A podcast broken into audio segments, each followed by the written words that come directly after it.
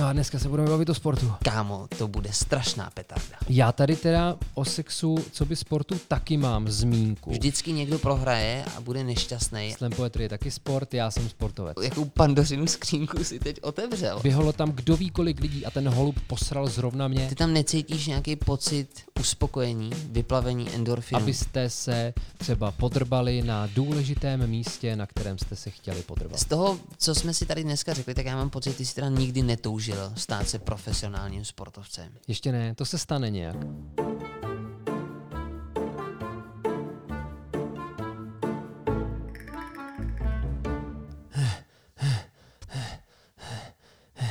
Ještě 100 metrů. 87. 73. Ah, Cíl se blíží. Nepolevuj, příteli, nepolevuj, do prdele. 51. Eh, Já vůbec nevím, jestli se dá běžet takovýmhle tempu, nevím, jestli teďka jako je to sprint, to určitě ne. Ah, ah, 33. No a dneska se budeme bavit o sportu. Ah, 22, 21, 20. Běžíme, běžíme, běžíme. Cílová páska je tady. Ah, Ale motivujte se cestou, nikoli cílem, ale když sportujete, je cíl dobrý a... Ah. Jirka když si řekl, že si budeme povídat o sportu. Ze začátku jsem nevěděl, jestli je to dubbing porna, anebo mm. jestli budeme sportovat. Ale jo, tak já si myslel, že přijde něco jako tak a teď si dej 57 uši pusy vaňků a potom to můžeš vypnout. A tak dneska je to víc tvoje epizoda, takže Fakt? můžeš jako intro dát tohle. Ne, to ne, ale to by bylo navíc moc krátký. Na druhou stranu, když jsi se na tu epizodu připravil, tak si mi volal a řekl si, kámo, to bude strašná petarda. Možná si nepoužil petarda, přemýšlím, co to bude. Co to bylo? OK. Já to mám teda trošku slitý i s tou přípravou na předchozí díl, jo? protože já jsem je dělal souběžně s tebou a bez tebe. Ano. Sport. Dnes je neděle. Je neděle? Je neděle. Sunday, je, je půl, osmé, půl osmé večer a přibližně před 12 hodinami, je to mín, teda je to asi 11, 10 hodin, Hmm. tak vyšla epizoda s tebou a bez tebe. A Která se ale jmenuje trošku jinak. Já jsem udělal takový fikaný Ano, název. ano. Dal jsem tam YouTube. A teď už nahráváme další epizodu, která... Máš tušení, jak se bude jmenovat? Ty jo, ještě, ne. To přijde, to ještě přijde. ne, to se stane nějak. pracovní ná- název je sport. Ano. Když je jsi, široký když, jsi, téma. když jsi začal tím úvodem, a slyšeli jsme tedy tvůj intenzivní dech, Mhm. zajímalo by mě, myslíš si, že by sex měl být sport? Já tady teda o sexu, co by sportu, taky mám zmínku. Protože kamarád mi kdysi řekl, že v určitém období svého života souložil jenom ze sportu. Ale myslel to tak, že v podstatě sbíral trofeje. A podle mě to je taková negativní konotace sportu. Protože mám pocit, že to redukuje ten sport jenom na nějaký dobývání mm-hmm. nebo na tvorbu nějakých rekordů. A to mě zajímalo, protože ty jsi z nás jednoznačně ten sportovec, tak jsem se tě chtěl zeptat, jestli ti tohle třeba nevadí. Že některý lidi v podstatě skrze tohle vnímají sport negativně. Setkal jsem se s tím častokrát. Teď si konkrétně vybavuji jeden rozhovor, kdy právě eh, člověk, který, řekněme, mě bylo nějakých 19-20, ještě jsem docela sportoval na vyšší úrovni než teď. A on mi říkal, že nemá rád, ne, že sport má rád, ale že nemá rád soutěžení, protože mu tam vadí ta konkurence. To, že vždycky někdo prohraje a bude nešťastný a ten vítěz je jenom jeden a že vlastně je tam no, ta, ta soutěživost mu vlastně v tom vadila. A ptal se mě, jako jak to zvládám, že mi to nevadí, že mi to přijde toxický tohle. Mm-hmm. Což je možná podobný i se slemem. To tady mám taky, já jsem si tu napsal, slam poetry je taky sport, já jsem sportovec. Ano, souhlasím. Hmm? A já jsem mu odpověděl, že ten, to klání, ty závody, takže to je příležitost taky pro setkávání, že je hezký, že ta komunita se sejde, že sice ano, třeba v rámci toho triatlonu, který já jsem dělal, tak dobře dvě hodiny jsme prostě byli na té trati a soupeřili jsme. Na druhou stranu jako vlastně pak se tam, pak jsme se všichni, že jo, tam někde sešli na nějakém jídle a kecali jsme a vyměňovali si různé názory a i během toho samotného závodu se jako častokrát dělo, že člověk jako tam cítil nějakou tu sounáležitost. Víš, je to takový zvláštní pocit, že ty někoho vnímáš jako soupeře, ale přesto k němu chováš respekt a i během toho souboje je tam nějaký druh náklonosti. No tak to asi můžeme hledat analogii v tom slemu, ne?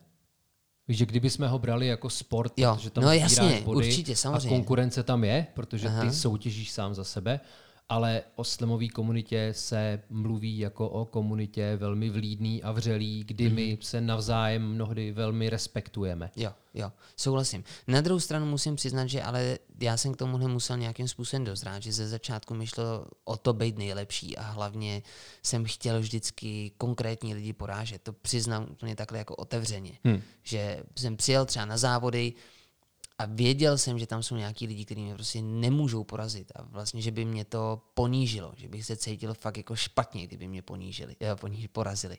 A Tím, že by tě porazili. Mm, a už třeba i když se mi stalo, že jsem třeba, bylo mi zlé a během závodu jsem začal zvracet a tak vlastně jsem pak měl třeba nutkání jako dávat najevo, že mi prostě je zlé, že to, že mě porazili, neplatí.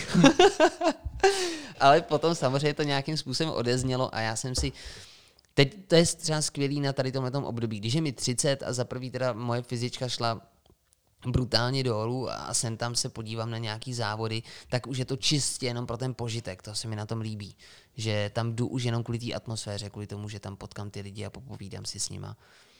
A no, takže t- vlastně ze začátku tam ta toxicita byla a to, co si naznačoval ty, že ti vadí, že to třeba ty lidi takhle na to redukujou, tak já jsem to tak dlouhou dobu měl taky.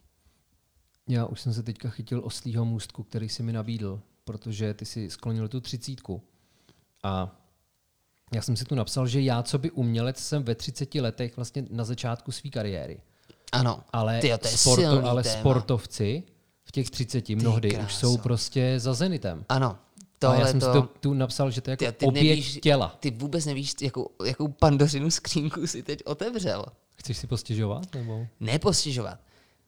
U mě naštěstí se stalo to, že já jsem nebyl dost dobrý. Já jsem byl dobrý na to, abych vynikal z průměru a dosáhnul nějakých úspěchů a nebyl jsem dost dobrý na to, abych se třeba dostal do reprezentace a dostal nějakou smlouvu. A, ale o to vlastně teď ani nejde. Já si myslím, že já jsem si tady tohleto nějak uvědomil a byl jsem s tím docela dost v pohodě a odeznělo to úplně přirozenou cestou, že jsem jako ten, ten sport najednou přešel na tu druhou hobby kolej a já s tím byl úplně v pohodě. Tyjo, teď já vlastně porušu to, co jsem slíbil, ale já zase zmíním svoji bývalou přítelkyni. Prostě takhle Jsem, jsem s ní. Ale tam je to totiž, ty si uhodil úplně hřebíček na hlavičku. A teď budu tak troufalej, ty vogo, to je, tak, to je ode mě jenom nechutný, to, co možná teď udělám. Ale já ještě před mojí bývalou přítelkyní jsem měl ještě jednu um, známost, to nebyl vztah, ale s chodou okolností obě dvě tyto slečny byly tanečnice. A dělil je teda určitý věk, to už nebudu jako rozbírat tady tohleto, ale co je zajímavé, že u obou, ačkoliv byli dost rozdílní, tak jsem si všiml jednoho společného rysu. A to, že oni tohleto se snažili vytěsňovat. Snažili se vytěsňovat to, že vlastně kariéra baletky, tanečnice, tak řekněme obecně asi končí třeba kolem třicítky. Hm. S tím, že když jsou ty lidi šikovní, zdraví funguje a bohužel, teď to nemyslím sexisticky, ale když i nějak vypadají, protože to je prostě pro to, pro to divadlo je důležitý. Vy musíte nějak vypadat, nesmíte vypadat, když tam jsou 20-letý tanečnice a vám je 35 a je tam cítit výrazně ten 15-letý rozdíl, tak prostě i na tu estetiku se tam kouká. Takže když tohle to všechno funguje, tak možná jako do těch 35 to některé výjimky zvládají. Zajímavý je, že já když jsem to třeba chtěl uh, s oběma řešit a popovídat si o tom s nima, jak to třeba vidí, a samozřejmě jsem se zase, jako bavili jsme se v jiných rovinách, tak ale pro ně to bylo tak bolestivý téma a vlastně obě dvě byly velmi útoční. Jako protože, když si to představím Jakože to je tabu, s analogií totální ke tabu. geografii, tak Je to z období, kdy země byla podle lidí ještě placatá a Hmm? padá to Jo. moře Jo. do vesmíru. Tak, Ano. Takovýhle obraz to jo, je přesně ně. tak. Vlastně chyběla tam úplná racionalita. Vlastně nechtěli si to absolutně připouštět, nechtěli se o tom bavit, byli, byli naštvaní. A tohle to je pro sportovce obecně, si myslím, a nejen teda, zmínil jsem tanečnice, ale tam jsem to cítil jako výrazně u těch holek, tak pro sportovce je tady tohleto strašně těžký a umění odejít na vrcholu, jak se říká, to je skutečně umění, ale v tom, že vy to prostě v sobě musíte uzavřít. A vy to třeba kolikrát nechcete a musíte poslouchat tu racionalitu, anebo se stane zranění nějaký, který vás tomu donutí. A pak vlastně jako kolikrát ty lidi musí začínat životy od začátku a ne vždycky to zvládnou. Takže tohle je v profesionálním sportu si myslím velmi těžký období. A jaký je ten rozdíl? Jo? Protože já jsem trouba, zkrátka. Já tomu nerozumím. Jak to, že třeba fotbalista končí mnohem dřív než hokejista? Víš, že v NHL ty největší hvězdy, Jágr, Grecky, mm. Messie, tak ty tam, dobrý. ty tam byli po 40 Aha. ještě. Fakt dlouho. Myslím si, že tam hraje důležitou roli nějaký genofond, to, jak jsi vybavený, jaký máš předpoklady. Mě teda zajímá, já si totiž myslím, takhle to na mě působí, že to je opravdu otázka toho sportu. Jo, a jestli to chceš redukovat, tak já teď řeknu něco, za co mě možná fotbalisti budou nenávidět, ale ono, když se třeba podíváte na rozhovor těch sedm párů Honzy Dětka, mm-hmm. tak tam byl Švancara. A Kdo to je? to je fotbalista, který se nebojí říkat ty věci natvrdo. Takový styl, jako já o ničem nevím a ta částka taky nesedí. A on se nebojí o takových věcech mluvit. Takže tento třeba ty fotbalisty dost degradoval, že vlastně říkal, že ten život fotbalisty vlastně dvouhodinový trénink každý den a pak, že jsou to jako ty auta, holky, obídky, mm-hmm. párty a další věci.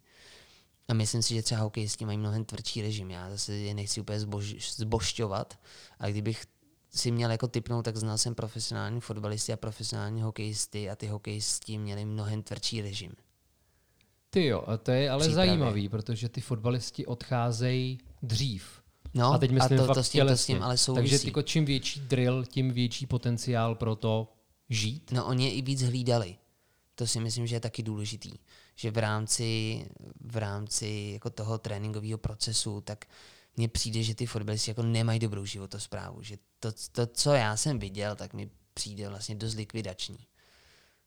A když to tělo, ty od určitý, myslím, že od 25 let, že v 25 se nějak obecně říká, zase to bude individuální, že do té doby tvoje tělo se dokáže regenerovat samo a dokáže vlastně i se zásobovat.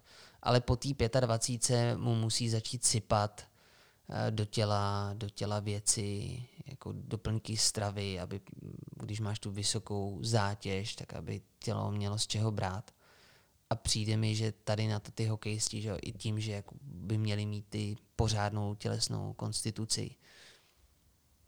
Já nevím, hele, tohle asi je spíš otázka jako na nějaký odborníky, lékaře, sportovní lékaře, proč to tak je. No, já jsem hrál hokej, fotbal, víš to? To nevím, vím, že jsi hrál fotbal, ale teda to mě překvapilo, že ty jsi byl i hokejista. Já Jo, jsem ty jsi měl i tu výstroj? Já si, jo, jo, jo, jo. To je jo. dobrý. Protože u nás ve Kolik bylo? vchodě sedm.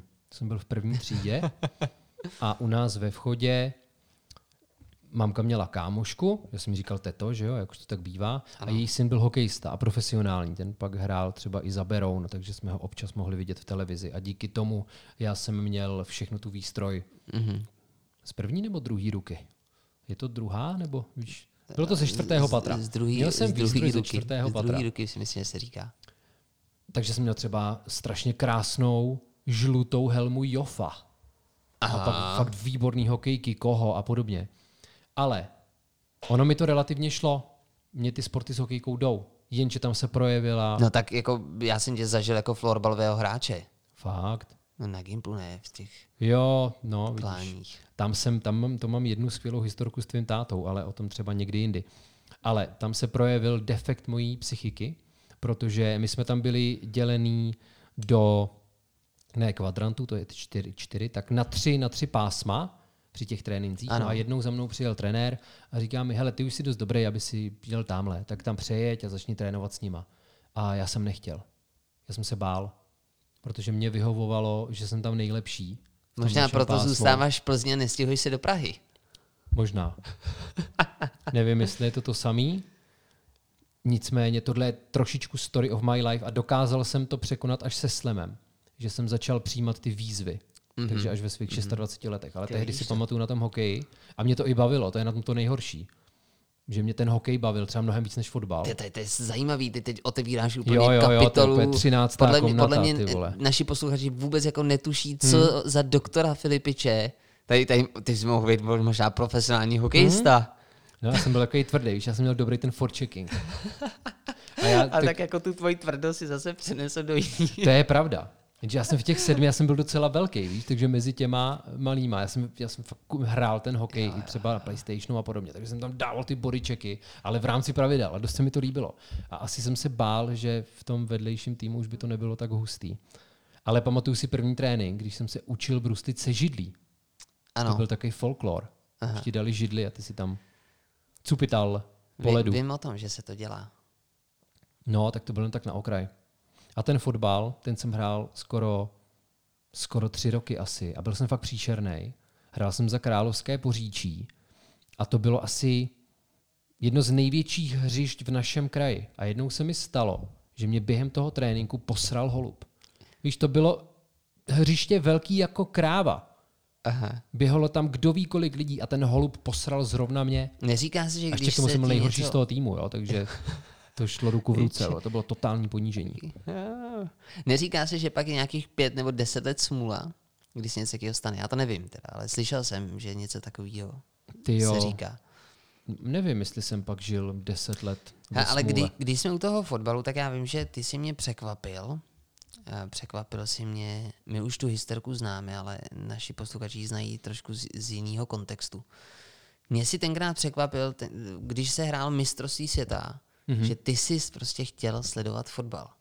A my tenkrát s Martinem Kisem, který se včera oženil, gratulujeme, tak Posíláme štěstí, jsme- ať to trvá aspoň 5 let. ano. A ty počkejte. Ne, to Tak je 10? Víc, víc. 11, 21. A ať to trvá tak dlouho, jak Dokud bude, budou šťastný. Do, dokud bude jeho žena chtít. ne, tak my jsme za to přijeli do Plzně, do tvé tři jedničky Mhm. mm-hmm. a koukali jsme se společně na mistrovství světa. Myslím, že tenkrát hrál Kamerun s někým. No, tak či tak to asi bylo v roce 2014, ne? Ano. Si myslím. Ano. No a ty si, že byla tam i Klára, tvoje bývalá mm-hmm. přítelkyně a my až jako s odstupem několika let jsme se pak dozvěděli, že tam probíhal koitus. Jo, a tak to už jsme tady v tomhle podcastu toho, co několikrát zmiňovali. Sladce spali, Jo. tak tam probíhaly takové radovánky. No, sportovní klání se tam potom dělo. No ale to byl tuším ten šampionát. No takhle, nějaký- víš, že teď začíná, že příští pondělí hra, začíná eh, euro? To mě ale euro? kámo nikdy moc nebavilo, Ne? protože Takže nebudeme koukat spolu na málo. euro. No možná bychom mohli, jo. Hele, ve skupině už Chorvatsko, neděláme, nezažíváme Anglie, spolu tolik Skotsko. věcí, Jirko. Já to Jak to, teď říkám nahlas. No, nemáme ty prožitky.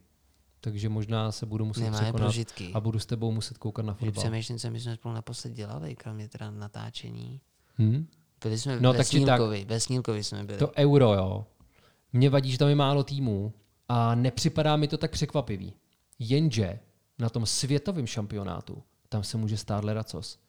Nevím, jestli jsem to tady už nezmiňoval, ale v roce 2002 to byl šampionát, tuším, v Jižní Koreji. Jižní Korea a Japonsko. Myslím, že to hostili možná dvě tyhle země. A to je jedno. Ale v roce 98 vyhrála Francie šampionát. Ano, a jeli ano. obhajovat 2002 a hned první zápas byla Francie versus Senegal. A Senegal vyhrál 1-0. Francie ani nepostoupila ze skupiny. A to je to, co já miluju.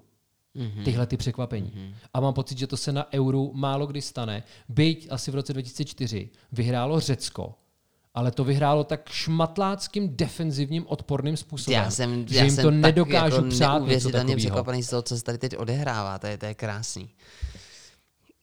Mhm. Tak, pojďme teď otevřít, otevřít nějakou další takovou kontroverzní věc, se kterou já jsem se setkal hlavně během studia na gymnáziu, kdy mi bylo řečeno, Hmm. že si mám vybrat, jestli budu sportovat nebo studovat. Kdo ti tohle řekl? Můj třídní profesor, Pan Kos? pan Kos, matematik. Hmm. No. Pak mi bylo řečeno, protože já jsem ve třetíku jsem vyhrál titul nejúspěšnějšího sportovce gymnázia, což jako vůbec nic neznamená, ale jako důležité je to zmínit. A bylo mi řečeno, že pokud takhle budu dál sportovat, takže mě nenechají odmaturovat. To zní skoro až závistivě. Ne, no, tak oni, oni spíš jako... jestli budeš dál ne, ne, ne. úspěšnej, ten, no, byl tam nějaký, jako není apel, ale on asi jako spíš narážel za to, že jsem slabý student a že teda jako místo toho, abych se tak jako intenzivně věnoval sportu, bych se měl věnovat intenzivně studiu. Ale přitom ty na té střední škole prostě máš objevit tu profilaci, ne? No, A nebyli tam i sportovci, kteří se regulárně třeba živili tím sportem. byli. Byl tam hokejisti, Měli jsme, hudák, měli, rýžu. ano, ano, přesně tak. Tyhle ty dva kluci, o nich vím, že se tím živili, že jo? Tak vlastně jeden pak hrál v Německu a druhý v Rusku. No, a jak to, že na ně nebyl koz hustej? No, protože chodili asi do jiné třídy, nechodili se mnou do třídy, ty byly o No to nechodili, než ale tím pádem je tady dvojí metr, ne? No to jo, ale tak ježíš, tam, tam bylo jako těch metrů tam bylo na tom gymnáziu. Byť na druhou stranu, to je možná téma, který můžeme v souvislosti s tímhle rozebrat. Jestli jsem ti do toho skočil, tak se omlouvám, tak to pak můžeš dokončit, jenom mě to zajímá. Protože tady srovnáváme, můžeme to, co ty si dělal, redukovat na atletiku, schováme to pod termín atletika. Může se to říct? Ale já A nevím. nebo je atletika něco samostatného? Atletika a... sama, sama o sobě jako triatlon a atletika nejsou v jedné kategorii. Dobře. Ale mě to nevadí, když to tam do toho schováme. Já jsem jenom Jsem s chtěl, tím v pohodě. že možná jestli nebyl třeba problém, rozdíl v tom, že mi přijde, že hokejisti a fotbalisti se finančně pohybují někde úplně No, jinde jasně. a možná, že fotbalisti ještě úplně jinde než hokejisti, protože nevím, jestli je to pravda nebo ne, ale neexistují třeba v NHL nějaký regule Existujou. na to, kolik může člověk brát. Už existují, ano. Ale neznám ty míry. A Ale ve vím, že fotbale to byla nejsou, velká ale. kauza. A ve fotbale nejsou a kvůli tomu teď měla vzniknout jakási superliga. A to jenom z toho důvodu, že potřebovali vyždímat z těch všech jako obchodních práv víc peněz, protože ty kluby jako Real Madrid tak brutálně přeplácí svý hráče, že už nemají kam šahat, aby je zaplatili. Tak, takovéhle věci se dějou. No. Dobře, tak peníze pak můžou být No a mě další téma. zajímá ale tvůj bych se pohled, vrátil jo? ještě k tobě. Ano, mě zajímá, ne, počkej, mě zajímá tvůj pohled, jestli, že my jsme tady naznačovali, že třeba jeden z inspirativních spisovatelů pro tebe je mm-hmm. Haruki Murakami. Jo, to je Který- ultramaratonec. Právě. A mně přijde, že jsou jistý stereotypy, se kterými já jsem se setkal, kdy třeba je, bylo řečeno, že sportovci, že kombinovat sport a vzdělání nebo umění je něco neslučitelného. A zajímalo by mě, co si o to myslíš. Ty jo. Tak za prvý, ta otázka se dá vyložit všelijako. Ty jsi tady mluvil o svých baletkách a to jsou podle mě třeba sportovci na poli umění. Nebo Souhlasím. můj, můj kamarád dělá pro Laputiku a on o těch lidech, on je tam jevištní technik a on o těch lidech říká, že jsou to v podstatě profesionální sportovci. Jasně, tak to jsou akrobati musí hodně, mít fyzičku jak svině. Aha. Takže si myslím, že tady třeba to, se to kombinuje Ano, naprosto ano. jednoznačně, ale ty jsi zmiňoval toho Murakamiho, tak to je spisovatel, který zároveň běhá, jenže on to vysvětluje tak, že si myslí, že aby mohl psychicky podávat kurevský výkony, protože psaní prózy, to je Ježíš Maria, to je tak strašně bolestivý, tak on tvrdí, že potřebuješ mít fakt dobrou fyzičku, mm-hmm. aby si to psychicky mm-hmm. ustál. Mm-hmm. A tudíž tady se mi to, tady se to podle mě propojuje. Takže možná na jeho příkladu bychom mohli dojít k tomu, že jde o to, co kombinujeme, jaký mm-hmm. druhy sportů. Mně Protože- totiž přišlo, že jsem se, promiň, že jsem se párkrát setkal s tím, že jakmile někdo o sobě mluvil jako o sportovci, tak automaticky na ně lidi koukali jako, že je hloupej. No tak sportovce lidi redukují na tohle a umělce zase na lidi, kteří dělají všechno pro to, aby měli AIDS. Fakt? No přijde mi, že jo. to tak? Já jsem teďka nedávno, to už zmiňuju v druhém díle za sebou, ale byl jsem na svatbě našeho kamaráda z Dandy a bavil jsem se tam s jedním jeho kamarádem a nějak jsem mu popisoval nějaký peripetie svého života, protože jsme se dlouho neviděli s tím klukem a on mi říká, no jo, tak ty jsi ten umělec. A na mě to třeba relativně pasuje, jenom relativně v některých ohledech, ale jsou lidi, kteří jsou fakt disciplinovaní, hodní, slušný, monogamní, abstinenti, nekouří, nefetujou a jsou to umělci, jsou to výborní umělci. Mohl by si někoho takového jmenovat. No, tak já když jsem třeba řekl, že někdo nepije, tak mě napadl Anatol Svahilec, který ale zase na druhou stranu má velmi rád hůlení. Napadají mě třeba hudebníci, kteří jsou z hnutí straight edge, mm-hmm. protože ty nepijou, nefetujou a žijou monogamně. Myslím si, že jsou to atributy straight edge. A to jsou třeba eh, kluci ze skupiny Skywalker. Mm-hmm. S tím, že já se znám s jejich basákem, Ročik, to je skvělý týpek z Liberce. Teď jsem ho nedávno viděl v jednom záznamu video Paulího Garanda, protože on taky je z Liberce. A s Ročikem my jsme hrávali s mojí první kapelou a pamatuju si, jak jsme jednou přijeli do Liberce na koncert a on nás šel uvítat a udělal takový gag, že šel za náma a měl péro vytažený z poklopce, ale takovým tím způsobem, že si toho všimneš jenom, když si chceš všimnout. Ano. A já mám takovýhle forky hrozně rád. Aha, aha. Tak ale je to člověk, který, pokud si správně pamatuju, je straight edge a pak, když si správně pamatuju, tak straight edge znamená to, co jsem popsal. A myslím si, že se straight edge dá najít i v kmenech od Vladimíra 518 a kolektiv.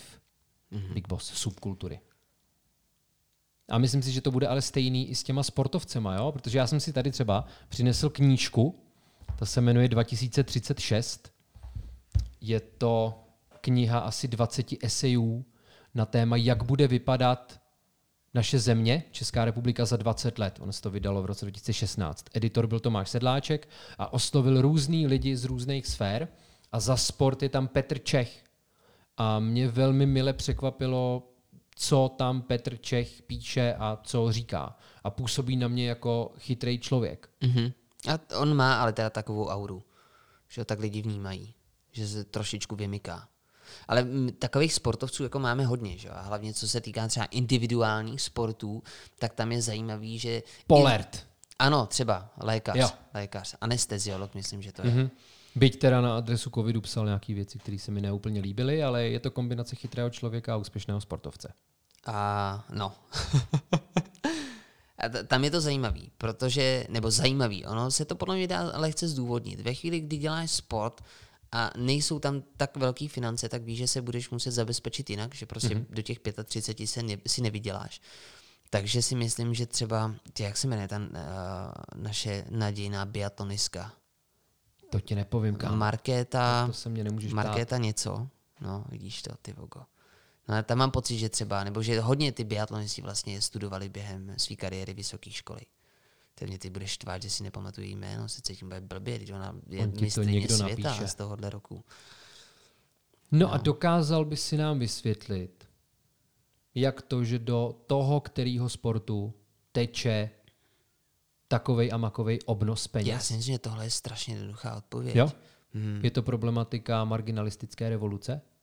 Což jsem Dobře. našel v knize o ekonomii. A, nevím, jako, jak bych na to měl reagovat. Jestli jako neomarxista bych teď měl odpovědět, ale to asi nezvládnu. Ne, marginalistická. Marginalistická. Marginalistická. Marginalistická. Aha. Puh, no, Hele, jak jo. jsem to pochopil já. Jak jsem to pochopil já. Ne, ta je užitková, že jo? Jakože z toho plyne větší užitek. Možná jo. Jde o to, tak jak jsem to pochopil já, že lidi že často říkají, prostě sportovec tady, fotbalista kope do míče a dostává miliardy a tady chirurg, který musel studovat, kdo ví jak dlouho, tak má tolik a tolik, což taky nebude málo třeba pro nás dva. Ale Na to, to krásně odpovídají ekonomové, to je hezký. No, ale jde o to, že tak, jak třeba umí nebo uměl kopnout do míče David Beckham, aby ten míč obkroužil zeď a pak přilítl do šibenice, to prostě uměl třeba David Beckham a pár lidí, mm-hmm. zatímco tu chirurgii můžeš nastudovat v nějaký bazální podobě. A tohle by mělo, měl být jeden z atributů, proč to tak je. Že ty v podstatě platíš za tu speciálnost. Byť je to kopnutí do míče. Ale to je jenom jeden pohled. Ten druhý je, že ty lidi jsou na to ochotní koukat. A že to má strašnou odezvu. A mimochodem v té knize 2036 byl sport pod, nebo ve škatulce zábava. Souhlasíš s tím? Souhlasím, rozhodně. Dobře. A já na to mám pohled, který je, který ti dám ti příklad zase z nějakého show businessu, kdy ještě před nějakou dobou jsme vnímali jako kuchaře, jako podřadní povolání. A teď jsou to lidi, kteří jsou televizní, nebo stávají se z nich televizní hvězdy. Jo, to jsou berou- gladiátoři moderní. Ano. A myslím si, že tady to krásně ukazuje. Prostě je to tam, kde se to dá monetizovat, tam, kde se dá přinést ta komerce, to, co lidi baví sledovat. Fotbal a hokej jsou tak sledované sporty, navíc se to dá dobře přenášet, takže víme, že ty peníze tam prostě budou. Lidi to chtějí sledovat a všechno se to o toho odvíjí. Tím, že to lidi sledují, jdou tam sponzoři a takhle to nabobtnává. Že? Když se budeme bavit o sportech, který tak zajímavý nejsou, finančně, tak je to i z tohohle úhlu pohledu. Prostě není tam, není tam ta divácká přitažlivost a ta masovost. Myslíš, že to v sobě má sport obsaženo? Myslím ty konkrétní sporty, víš? Jestli mají ten potenciál pro tu masovost, anebo to tomu můžeš vnutit. Že bych ti třeba dal nějaký obnos a řekl bych ti, udělej zházený první ligu. To, co bude v prime timeu v televizi. Zrovna Dá se zázený, to udělat zrovna zázený jenom za pomoci peněz? Asi, Stačí myslím, peníze? Myslím si, že zrovna zázený by to šlo. A to z toho důvodu, že máme jako příklady ze světa, kde ta házená jako number one číslo je Ve téměř. kterých zemích? Hodně skloňovaný je to v Německu, tam je to hodně výrazný sport. A také nevím, jestli asi number, number one to není, ale tam, tak ona jako splňuje ty věci, jako jestli třeba my tady v Čechách nesledujeme, nesledujeme tolik basket a radši budou lidi koukat na fotbal a chodit na fotbal, ale pak když se podíváš na Ameriku, že jo, tak tam frčí NBA, NHL a, NFL? a přesně tak. Jo, takže si myslím, že ano, že ten potenciál jako v těch různých sportech já souvisí to asi se strašně moc faktorama a to, myslím si, že, že to zase můžeme jako napasovat na ten slam. Kdybych ti dal velký budget, neomezený, dokázal by slam vytěsnit třeba stand-up? Ty jo, tak já si myslím, že jsou lidi, kteří by ti řekli, že slam vytěsňuje stand-up. Já nevím, jestli to Eh, Dobře, bylo v, z, hlediska, nebo z, hlediska, z hlediska mainstreamového zásahu, myslím, z hlediska jako sledovanosti. Já se přiznám, že tohle nemám úplně najetý, protože na rozdíl od slamu, který je jednotný, v tom stand-upu máš strašně moc skupin. Ano. A třeba nejznámější jsou na stojáka, jenže Jsou když se lidí ještě, že zeptáš na stojáka, tak oni ti řeknou třeba Pazderková, Matonoha, Daniel, ale to bylo z doby, nebo to jsou videa z doby na YouTube, kdy se tady ten stand-up ještě utvářel a řešilo se, co to vlastně bude. A to, co předvádí ty lidi, který jsem vyjmenoval, byť se u toho zasměješ, tak to není stand-up, jsou to spíš skeče. Jo, jo, A jasně. dneska ten stand-up je něco úplně jiného, Jo. ale myslím si, že furt tyjou z těchto těch videí, protože pak jsou různý nevím, underground comedy, stand-up factory a podobně. A stand-up factory mají teda tu výhodu, že jsou na mol.cz, no na Mhm. MOL TV, ale nevím, jakou návštěvnost mají po republice na akcích, protože já když jsem se byl třeba podívat na stand-up factory v Plzni v papírně, tak tam těch lidí zdaleka nebylo tolik jako na slemu. Takže v tom stand-upu už podle mě hodně jde o značku. Ano, jasně. Jo. No nicméně teoreticky by to teda šlo. Myslím si, že by to šlo a myslím si, že důkazem budíš to, že na letnou zvali slemery, nikoli stand-up komiky. Jo, že ten Já to bych tady asi mohl oponovat tím, že ten stand-up není vhodný pro tenhle ten formát akce. Že by to naopak mohl uh, trošku uh, degradovat. No ale já jsem tím chtěl jenom demonstrovat to, že je to asi jo. dostatečně atraktivní žánr Aha. na to, aby si ho postavil před strašně velkou masu lidí. Ano, rozumím ti. No, Takže já už teď jenom chci, aby si sehnal ty prachy a můžeme to rozjet.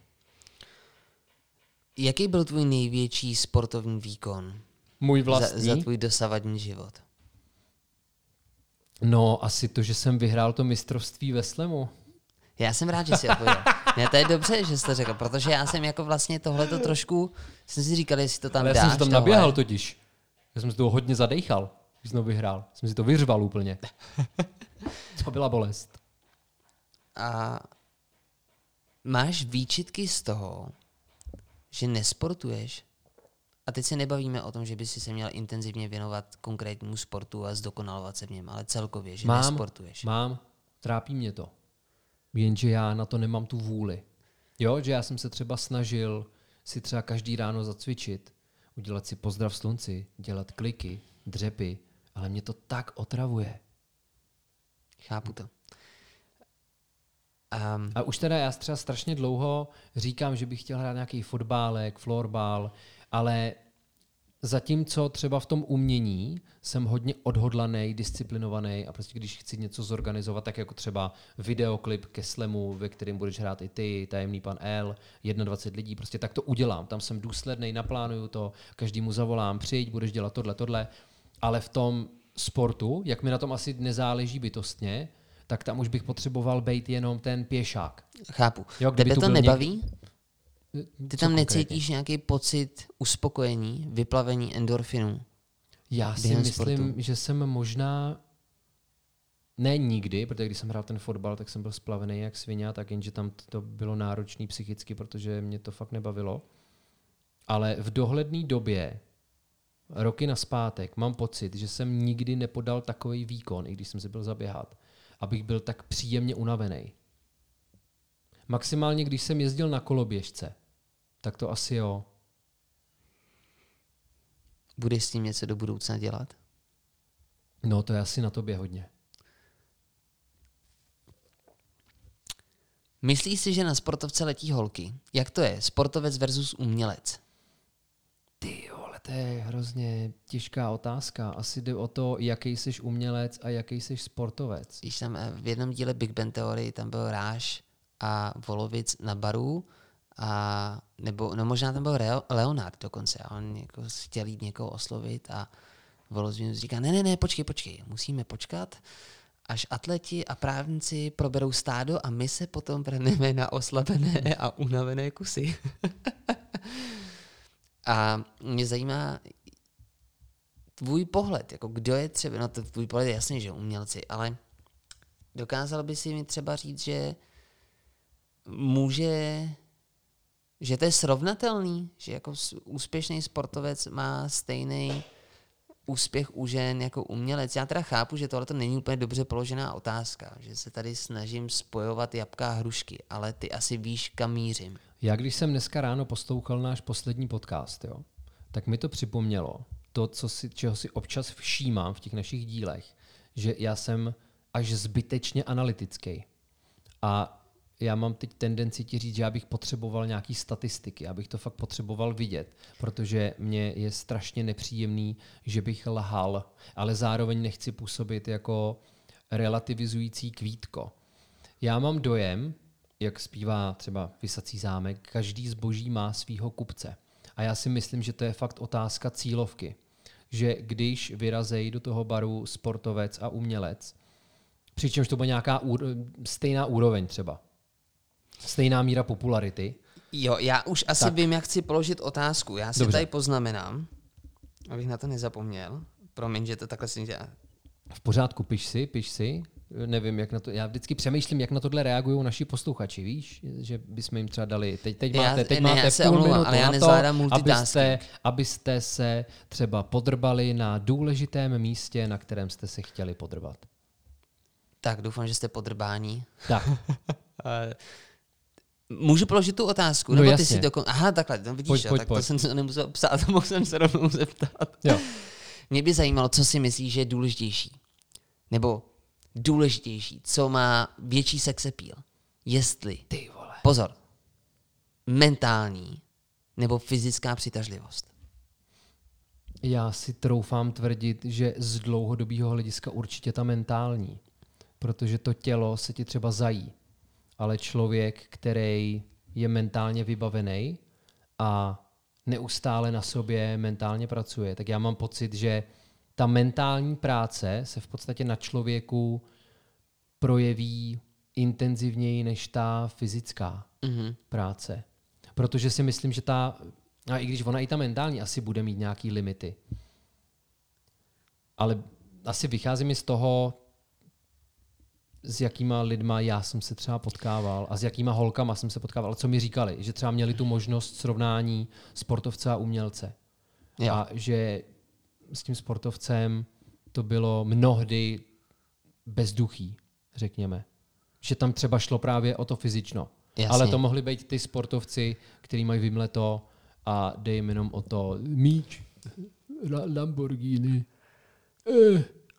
Ale já jsem si třeba strašně dlouhou dobu myslel, tím, že jsem jako hodně sportoval a byl jsem v nějaký fyzický kondici, tak já jsem si vždycky říkal, že mě holka bude mít částečně jako za odměnu.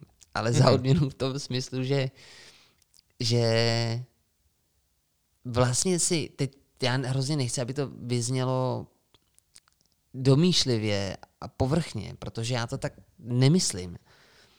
Ale že co se týká fyzické stavby těla, tak si myslím, že jsem na tom v určitý jako v životní etapě byl docela dobře. Už cítím, jak je to debilní tohle.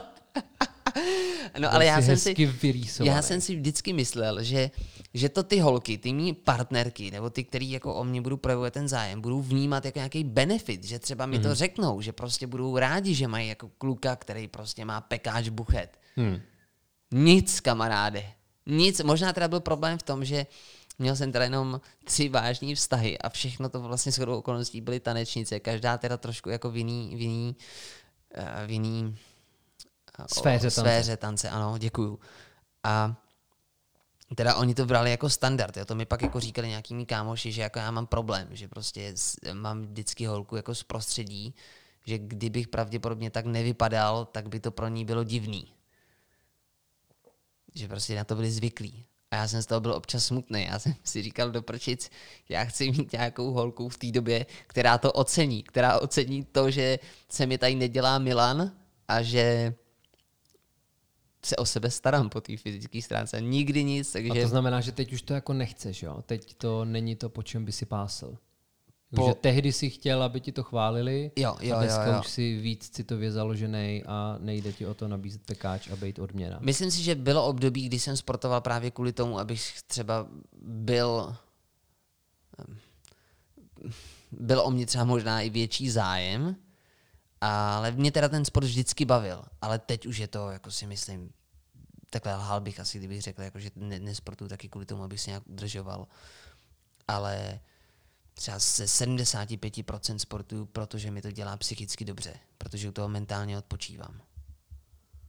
A pak je tam jako nějaký zbyteček, který se ještě dělí možná na nějaké jako věci, kde je to nějaká setrvačnost a pak možná i teda to, aby, aby se mi nedělal ten pivní pupek. Já jsem u toho začal přemýšlet nad tím, že jsme možná všichni fakt jenom zboží, jo. A všichni hledáme nějaký svůj Nějaký- atribut, nějaký který kupce. někomu prodáme a budeme doufat, že ten člověk bude ten náš vývozní artikl oceňovat.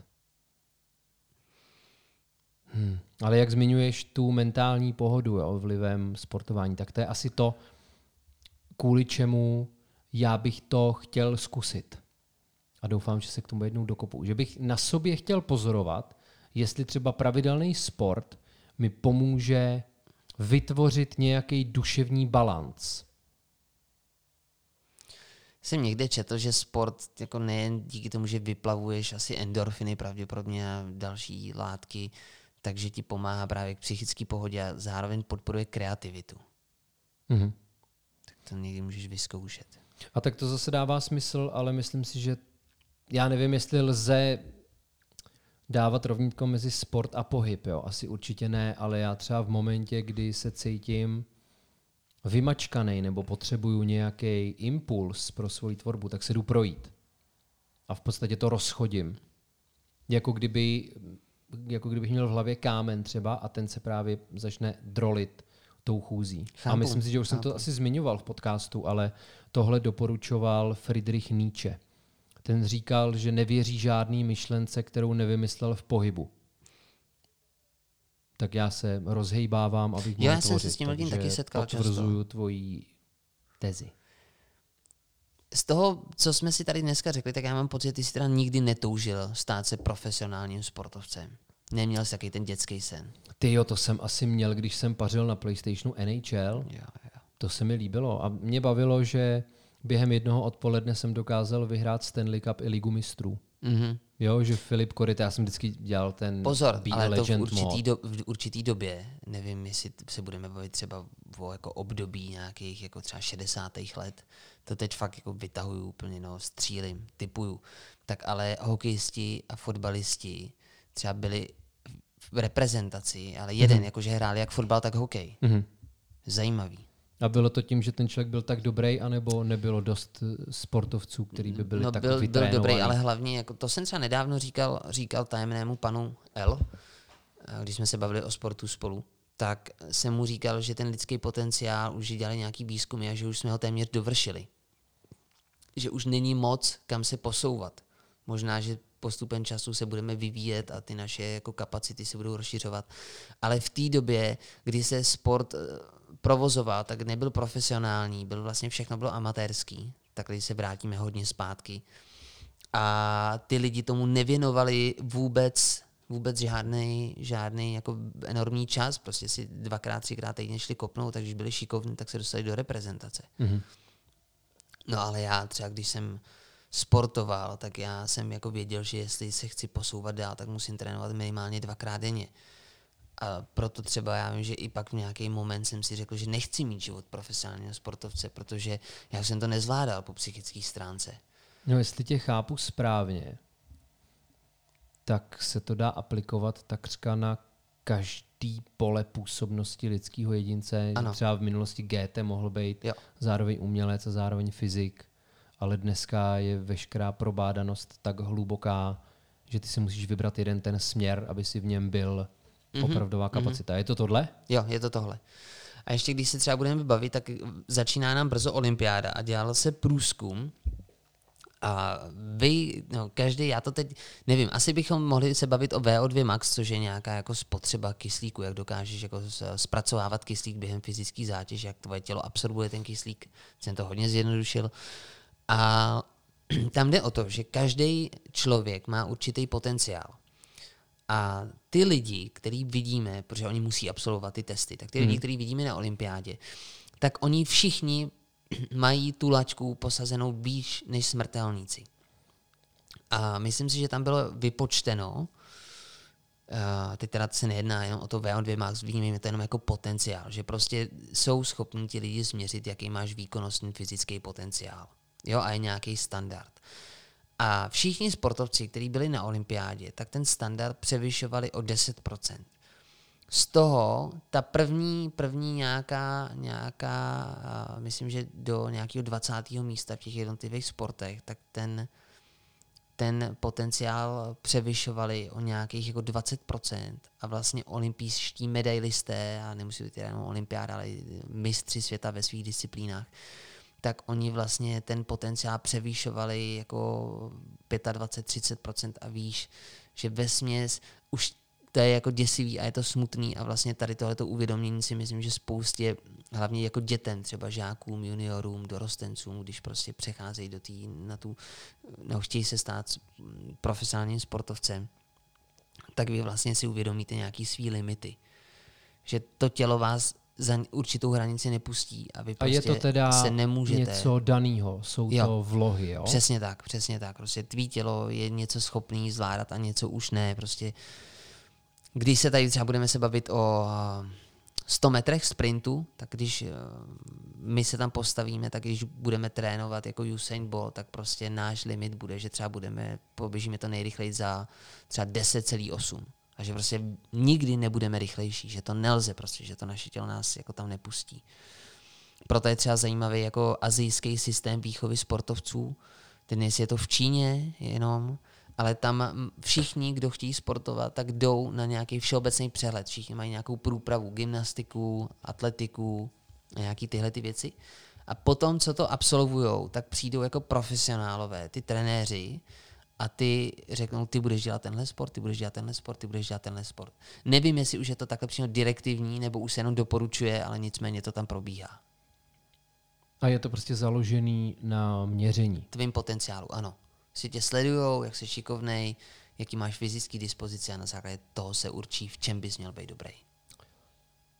Na jednu stranu je mi z takové věci smutno, protože nevím, jestli je to jenom otázka západní kultury, jo? kde ti tlačí do hlavy, že můžeš, udělat, vš- můžeš dokázat všechno, co si přeješ. A já nad tím teď přemýšlím tak, abych to třeba nějak zlehčil, nebo abych nabídl pohled, který bude pozitivní, aby se tím někdo netrápil. Když budou všichni dělat to, k čemu mají ty dispozice, tak jestli to není dobrý v tom, že my budeme sledovat opravdu krásu. Víš, že ten sport bude maximálním naplněním potenciálu toho sportu. A já Kdyby řekl- se to dalo měřit v umění, tak by to bylo maximální možné naplnění toho potenciálu. Ale pak je tu ta druhá stránka, jestli není právě hezký to, jak, člověk, jak se člověk snaží překonat sám sebe. A tyhle ty dvě věci asi srovnávám teďka ve Řekl hlavě. úplně přesně. Jako v první řadě si myslím, že ve chvíli, kdy ti někdo řekne, co bys měl dělat, že v tom budeš dobrý, tak narazíš na to, že tě to třeba nebude bavit, budeš se k tomu muset nutit a třeba ten potenciál nikdy ani nenaplníš, protože prostě nebudeš mít tu vůli k tomu, aby si ho naplnil. Když něco nebaví, nedokážeš se tomu podle mě věnovat eh, 12 hodin denně neustále, ale budeš se tomu věnovat 6 hodin denně a bude tě to likvidovat a nevydržíš to dlouhou dobu. Podle mě, když chceš být něčím jako dobrý, tak základní jako předpoklad je, že, to, že tě to musí pohltit, když chceš být nejlepší. Si musí tě to strašně bavit. A tak to je první věc, jako dělat něco, co tě nebaví, a jenom, že by si v tom teoreticky měl být dobrý, mm-hmm. tak to si myslím, že je špatně. A potom samozřejmě jako ta účelovost a to, že by tomu chyběla ta pestrost, by to bylo určitě omezující.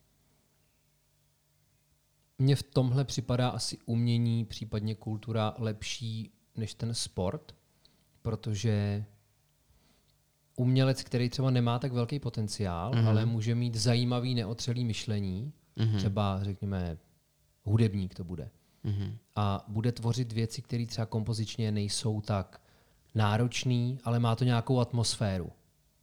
A lidi ho budou poslouchat právě protože jim přidá nějakou emoci. Ale nevím, co bych si analogicky měl představit u sportovce. V, to, v, v rámci a nějaký Jako analogie, pobaví, víš? pobaví asi taky pár lidí. Právě, jo, to bych já potom byl úžasný sportovec. Protože s kvalitním sportem to nemá vůbec nic A společného. já si myslím, že to by mělo to sledovanost. Jako kdybychom tě vzali a, a testovali tě na různých sportech. Hmm? Jako sportování s doktorem Filipičem. A vždycky by si si nějakou disciplínu zkoušel poprvé a my bychom tě u toho natáčeli a ty bys to komentoval. Já si myslím, že to by měl velký potenciál. Tohle je krásný, ale vem si, když to srovnáš potom, tenhle druh umění a tenhle druh v tom sportu. A asi to ani ale není je to pravda, samý, jo? že najednou by to nebyl sport, ale spíš by to byl ten show business. No. Sklouzávalo by to. Jo, ale ten, ten hudebník, i když to třeba není kvalitně tak dobrý hudebník, tak ti dokáže předat nějakou emoci, kdy ty to vůbec neironizuješ. Ano. A No jasně. máš jo. pocit, vole, že jste na stejné vlně. Ale kdyby jsme dělali tyhle ty taškařice ve sportu, tak já nevím, jaký bude ten pocit. Třeba nám naši posluchači pošlou, nějak- pošlou nějaký videa nebo Hmm. odkazy na sportovní klán, kde třeba tu odpověď najdem. Já jsem celý to dnešní vysílání chtěl zakončit eh, myšlenkou pocházející z antického Řecka. Kalokagatia? Jsi dobrý. Tělesná a duševní zdatnost, kdy oni teda se snažili o to, aby se člověk rozvíjel jak fyzicky, tak mentálně a mně se to líbí. Takové. Vlastně pak se to, pak se to upravilo a myslím si, že z toho vychází eh, rčení ve zdravém těle zdravý duch. Může být. Já na sobě budu pracovat. Tyjo, bylo to, bylo to, tohle to byl fakt divný díl. Já mám pocit, že byl taky neukotvený. Jak jako? Já nevím, bylo, přijde mi, že o sportu se asi nikdy bavit nebudeme. to, je, to je taky otázka, jak tady tohle to vnímají naši posluchači. Možná, že vůbec na tohle nebyli připraveni. Tím nechci říct, že nejsou sportovci. My tam má, máme sportovce, že jo? No, máme. Třeba Chmelda. No, a ne, nebo Marián, že jo? Marian taky. Bojová. Tajemný pan L, to je taky velký Jo, sportovec. jo, jo, jo, jo. Ale já jsem si teďka všiml, že já tady mám ještě jednu věc, jo. Protože já jsem si napsal slovo sportovce a mně došlo, že ve tvaru sportovce jsou ovce. A na to konto jsem začal přemýšlet, že sport potřebuje ovce. A občas mám pocit, že je sport pokoukání pro ovce. Na to konto jsem začal myslet na davovou psychózu. Ale v pohodě, já, já už jsem jako, si na hooligans. kdy, když už si jako sportovce dal do paralely s ovcema, tak si myslím, že už jsme Ne, ne, ne, doma. ne, ne, právě že jsem z toho chtěl vyvodit některé ty modely fanoušků, protože třeba právě u těch hooligans a podobně mi občas přijde, že je to jenom ta potřeba naplnění té afiliace, aby ano, někdo měl jo, rád, jo, nebo někam rozhodně. patřit. No co pak rád, ale spíš jako záminka k tomu ventilovat svý No. sadistický sklony. Nebo sadistický asi ne, ale násilnický sklony. A to, nevím, nakolik to potom souvisí s tím sportem, nakolik jsou Oni ty se to lidi přimknutí řešit. jenom k tomu sportu, ani ne tak kvůli tomu sportu. Teď se to v nějaký zemi snaží řešit. Já nevím, jestli je to Dánsko nebo Francie, vlastně vůbec netuším. To není podstatný. Podstatný je, že ve chvíli, kdy oni přijdou na to, že někdo je součástí hooligans, ale teda, já nevím, jestli hooligans můžeme definovat jako ty, co se perou a co dělají ty problémy a jsou to ty násilníci, protože hooligans možná jako můžou být mm-hmm. i neproblémoví, to nevím. Jo, já si dovedu představit, že to je jenom jako označení té komunity, Ano. která jezdí. Tak ve na chvíli, kdy se tady tohleto prokáže, někdo je začený za takovéhle výtržnictví, tak má doživotní zákaz vstupu na, Mhm. mm-hmm. to, na zápasy tady Mhm. mm-hmm. toho týmu. Že to je zajímavé, že už jako ty lidi se to snaží řešit v rámci tady téhletý problematiky. Tak jo. Tak teď si dejte těch, nebo teď jsme si dali 57 uši pusy majků. Je to tak, ne? 57. Jo, tohle je tady toho. 57. díl, což mi připomíná, že tohle je poslední epizoda, kdy vás můžu lákat, abyste nám přispěli na hit hitu, na výběr sborníků Slam Poetry. Už finišujeme, jo. Já doufám, že touhle dobou, kdy to budete poslouchat, už budeme mít vybranou cílovou Ty, já mám částku. dobrý tip ještě na, na závěr. Jo, ale přihazujte, přihazujte, aby mohl být sborník ještě lepší, ještě víc Adidas, víc kusů. Děkujeme. Jedna naše posluchačka zmiňovala, že nás poslouchá při jízdě na koní. To je pravda, Jana z Českého dubu. A pošlete nám nějaký fotky, jestli při tom sportujete. Jo, A kdy pošlete nám, jestli sportujete a posloucháte při tom UPMko. Mě by to zajímalo. To je fakt dobrý. Jako jestli to někdo dělá, já bych to chtěl vidět. chceme vaše fotky, jak A nemusíte, nemusíte, a nemusí, a nemusíte vlastně sportovat. Pošlete nám fotky nebo Jo, bo Nebo- kámoška nás poslouchá ve vaně, takže chceme fotky toho, co posloucháte fotky, videa v pořádku, může, může být cokoliv. Ale pošle, mě to fakt zajímá. A já jsem teďka o víkendu vedl slemový, ne slemový, prezentační workshop ve Slavičíně. A z nějakého důvodu, už nevím jak, jo, tam někdo z těch dětí vytáhl spánkovou paralýzu. A holčina říká, no já jsem poslouchala tu epizodu. Nekecej, Takže náš nekecej. podcast se poslouchá i ve Slavičíně. Pak jsem zjistil, že to ta slečna má asi od své maminky možná, protože její maminka, té slečny, Gabka, moje kamarádka, říkala, že taky poslouchá náš podcast. Ona mi to naznačovala tak jako mezi řečí. No já poslouchám jeden takový podcast a říkala, že já a Jirka jsme velmi vtipný pár. No, to je krásný. To je krásný. Takže UPMko jede i v Luhačovicích. My jsme lázeňský podcast. A po dnešku i sportovní. Hm?